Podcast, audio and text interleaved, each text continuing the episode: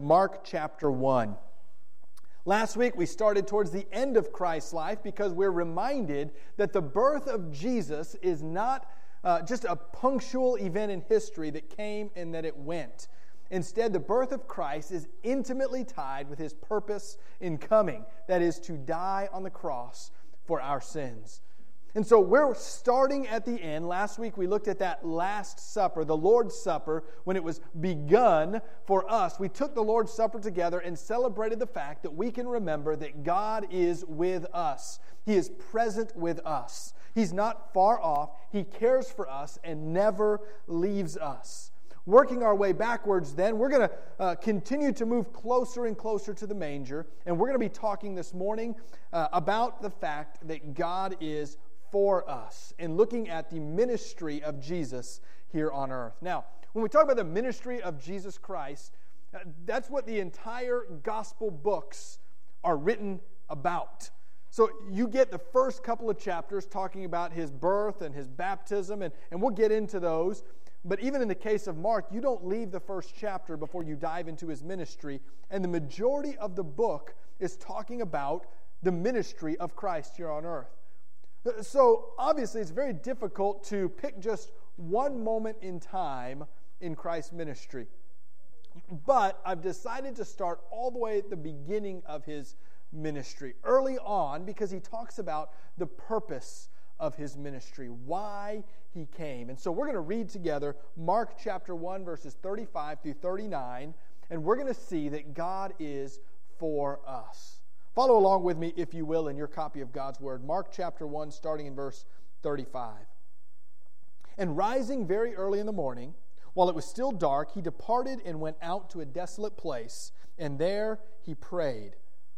And Simon and those who were with him searched for him, and they found him and said to him, Everyone is looking for you.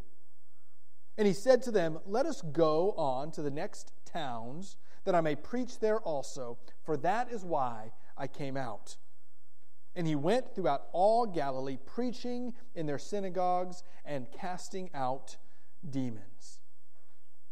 So in Mark chapter 1, uh, Jesus takes some time to begin his ministry each day by getting away from everyone spending devoted time in prayer. And while he's back there praying, the disciples, who, as you read the Gospels, you find are a bunch of knuckleheads and, and really are, are a lot like us. They doubt, they question, they, they don't always know what's going on, they don't get it. They can't find Jesus, and they're thinking, Where are you? They go and they seek him out and they say, Everyone is looking for you. Jesus doesn't say, Oh, everyone's looking for me, then I guess I better go appear to them. Jesus doesn't say, Oh, everyone's looking for me, so I need to give them what they expect. Instead, Jesus just says, Okay, let's get on with the mission. Let's go to the next town. Let's proclaim the word of God because that's why I came to proclaim the word of God. And then it says he left and he did two things as he went from town to town. It says, for starters, he went out and he, he preached good news. He preached a message of repentance and salvation, and that he did healings, that he healed the sick and cast out demons, and he met physical needs. So I'm going to look this morning at the ministry of Jesus Christ. What did he do? Uh, what was his purpose? And, and is that ministry still the same today? For starters, I want to go to the obvious. Most of the ministry of Christ that we read about in the New Testament is his care for physical needs. Jesus cared for physical needs. And this is important because when we think about the ministry of Christ, we almost always think of his healings. We think of his miracles. We think of making the, the lame walk and the blind see. We, we think of Jesus seeing the physical needs of people and meeting them.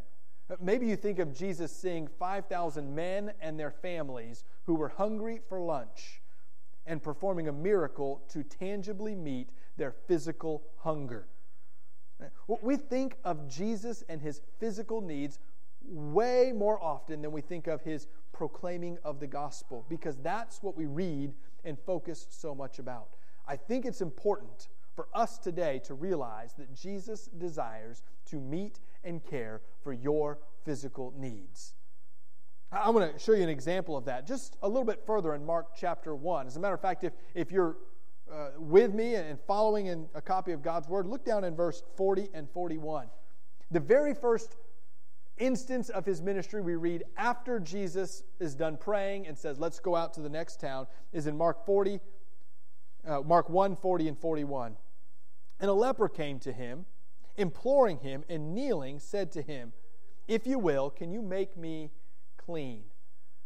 So, so the, the, the question is, Jesus, can you heal my physical need? In verse 41, we read this Moved with pity he stretched out his hand and touched him and said to him, I will be clean. So, the very next set of verses after Jesus says, I came to proclaim the gospel, what is the very first thing he does? He sees a leper, he feels pity, he reaches out, and he physically heals him. We are going to be a little Baptist-costal this morning. Is that okay? Is that, is that okay if we get a little, little looser and a little more free? Can we move a little bit and, and maybe shout an amen every once in a while? I want to tell you something that not every Baptist preacher wants to tell you. Jesus has a desire to meet your every single need. Every single one. God has a desire that you would be physically well off. Now, I want to back up a little bit because we are Baptist, so we're not crazy, okay? Jesus does not have a desire to make you rich for the sake of making you rich. Jesus does not have a desire for you to have a certain level in your bank account, nor does he have a desire for your health to be at a certain level and your blood pressure to be at a certain level. He doesn't have a desire to make everything perfect in your life. But we have to understand that Jesus did go about meeting physical needs, and that has not changed after 2,000 years. As a matter of fact, I believe wholeheartedly that God's desire is for you to be abundantly happy and joyful. That is His will for your life. Now, your understanding of what that means and God's understanding of that, what that means may not be the same. But God's goal is to save you and let you spend eternity enjoying Him. Think about this for just a minute. How selfish does this sound as Christians to stand up here and proclaim the truth from Scripture that God's will is for you to enjoy Him forever, your enjoyment and your happiness for all of eternity? That is God's will for you. I encourage you just a couple of weeks ago to go through a study we did on joy on Wednesday nights. It should be streamed on Facebook and on YouTube. You can find a, previous Wednesday night study. This understanding that God has a plan of rewards for you in the next life. That he literally says, pursue ultimate joy and happiness at whatever cost it may be. Cast everything else aside and strive for joy and happiness because God has that for you. Our problem is we get so wrapped up with this truth, yes, truth, that Jesus cares for our physical needs and desires our happiness, that we lose sight of what makes us happy because you and I have an understanding of what we think would make us joyful and happy, and it's not the same thing that God knows will make us happy. I, am going to get into that in just a moment. And I caution because I don't want this to be a, a wealth and health sermon. It is not. But too often we forget that Jesus has a desire to answer your prayers and care for you. That Jesus does have your well being in mind that Jesus actually wants you to be healthy and live a long, faithful, prosperous life, that God's desire is that you would know Him and enjoy Him for forever. And so, with confidence, you can pray, Lord, heal me. With confidence, you can pray, Lord, help me in my, my financial struggle. With confidence, you can pray, God, allow me to have that job that I'm I'm trying to, to apply for. God, help me to, to prosper. You can pray with confidence knowing that God's desire is to meet every single one of your physical needs. And like a good father, He not only wants to meet your needs, He wants to spoil you. The New Testament talks about Him giving you abundant gifts. God cares for your physical needs, wants to meet your physical needs, and we should confidently ask Him. But I want to understand that Jesus' ministry was actually not primarily focused on physical needs. I, I wanted to address it because it's there all throughout the New Testament. But that was not Jesus' primary, primary reason for coming. Uh, while Jesus cared for physical needs, he focused on spiritual needs. His focus was on the spiritual needs. I watched the movie Cars about 100,000 times in the last two or three years because my son is obsessed with the movie Cars. And in the movie Cars, there's this one character named Luigi. He's a Volkswagen Beetle, and he owns the tire shop and he's Italian. He's got this bravado about him. He's just kind of uh, uh, know it all. And at one point, Lightning McQueen from the movie Cars goes in to get a new set of tires, and he says, Give me the best set of black wall tires that you've got. And Luigi looks at him and says, No, no, no, no, no. You don't know what you want. Luigi knows what you want. And so he gives him the, the tires he needs. Luigi, that's right. Sometimes I think when we ask God to meet our physical needs, God looks down at us like Luigi does and he says, No, no, no, no, no. You don't know what you want. God knows what you need and what you want. Our desires are, are from a limited perspective, but God knew that, that our spiritual need far outweighed our physical need. And so Jesus focused on the spiritual need. Just flip over to the very next chapter in Mark, Mark chapter 2. What we find is, is there are four friends of a paralytic man who want to get this man healed. They, they've seen the leper healed, they've seen other miracles, and so they go through this, this huge ordeal to cut a hole in the thatch roof and lower their paralytic friend who cannot walk down in the midst of the house that Jesus is in. This is a, a major ordeal just to get this man's physical need met. And in Mark chapter 2, when the man is lowered down in this, this huge, emphatic scene, Mark 2, verse 5, Jesus responds this way When Jesus saw their faith, he said to the paralytic, now read with me on the screen, Son, get up and walk, you're healed. Is that what it says? Son, your sins are forgiven.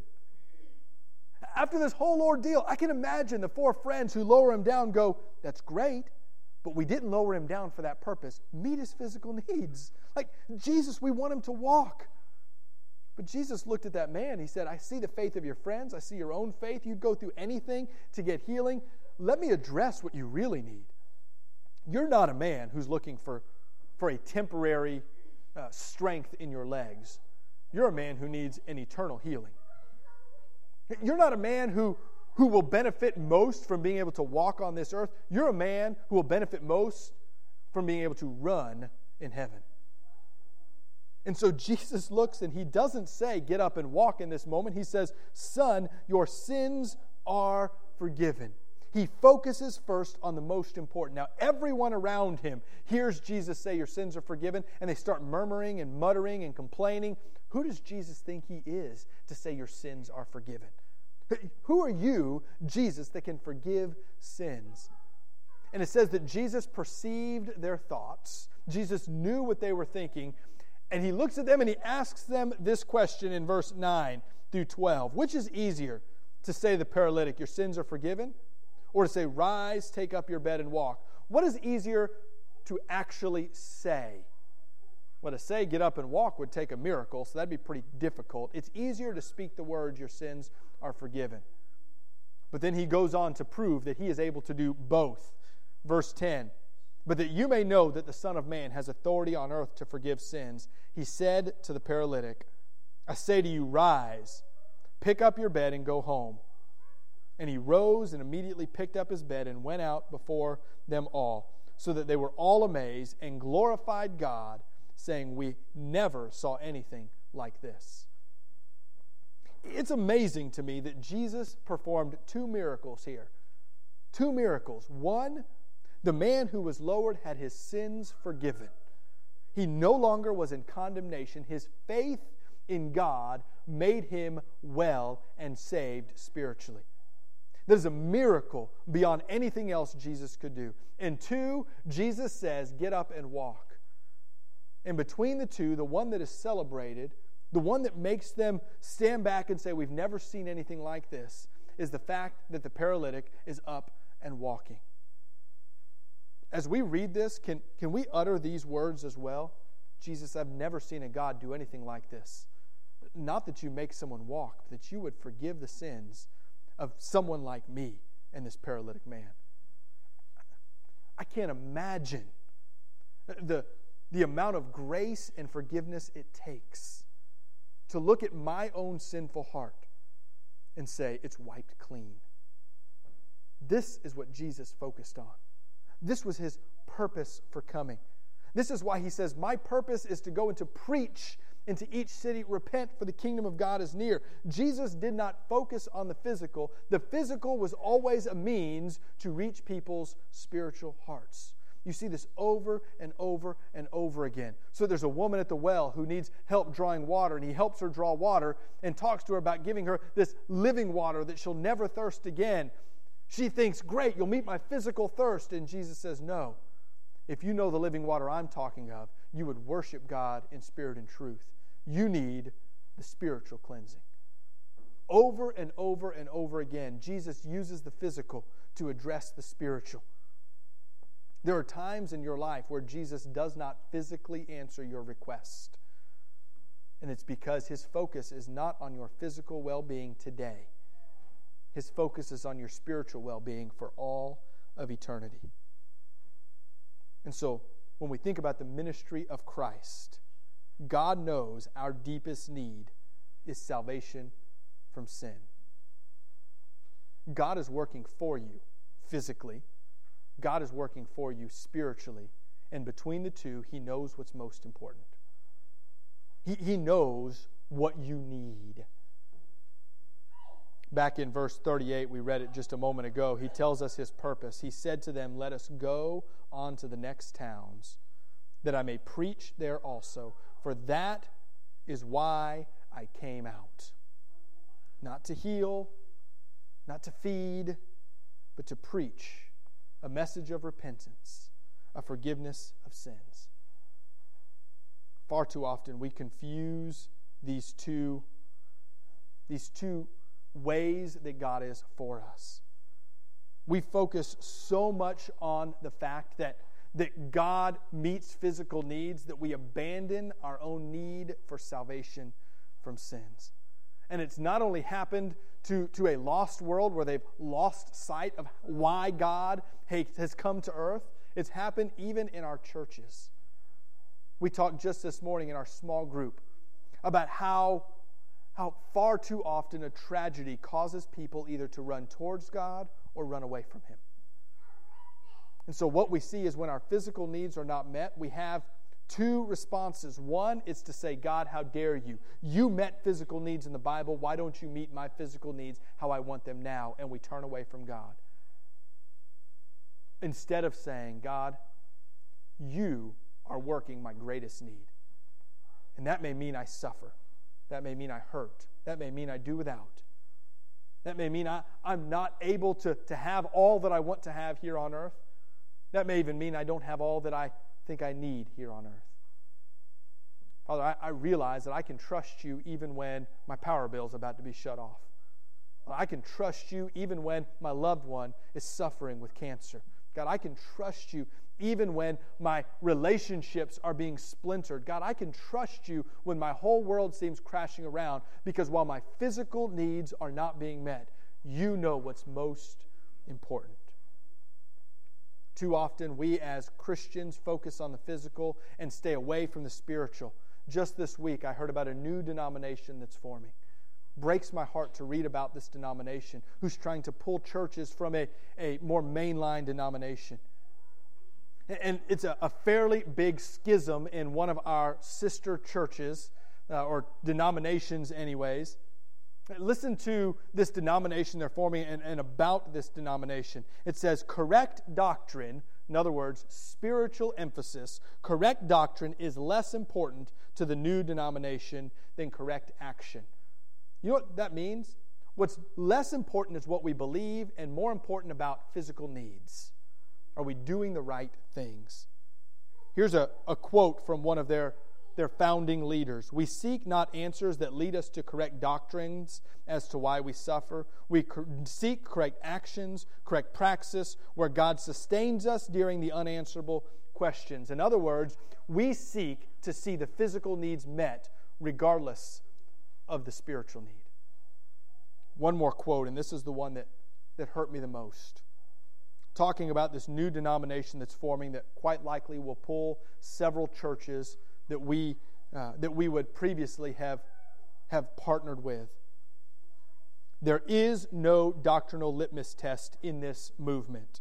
We are moving beyond the supremacy of a single belief system. This is what we can become when we focus on the physical and not the spiritual. This is what happens when we as Christians decide Jesus only came to meet the physical need. We see suffering and we think that's what salvation is to escape the suffering. Jesus came for one purpose and one purpose only to tell us, I am for you and your happiness and your eternal well being, so much so that I will meet your physical needs when I need to, but I will let your physical needs suffer so that your spiritual needs can be met. We worship a God who cares more about our eternity than our temporal, cares more about our salvation from sin than our salvation from a pandemic.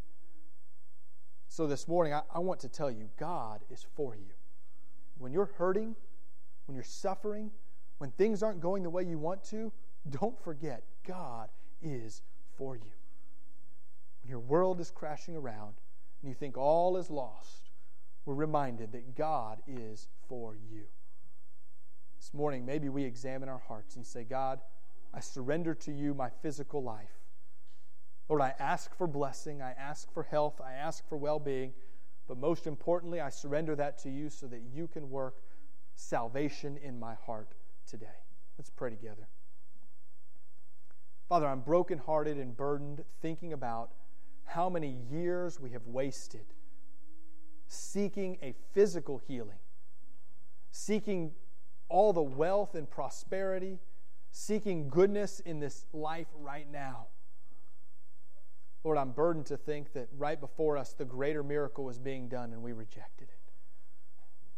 Father, I thank you that you are for us. When we suffer, you're working for us. When we're hurting, you're meeting our spiritual needs and calling us to you. Lord, as we think about your ministry and your coming to earth, when we think about your birth it was with the purpose of meeting our most intimate need, the forgiveness of our sins. And so, Lord, in every and all circumstances, we praise you because you are for us. Lord, we pray that we would surrender to you now, sacrificing our temporary happiness when need be, so that we can secure in our faith in you an eternal blessing that you've promised for all of us. It's in your name we pray. Amen.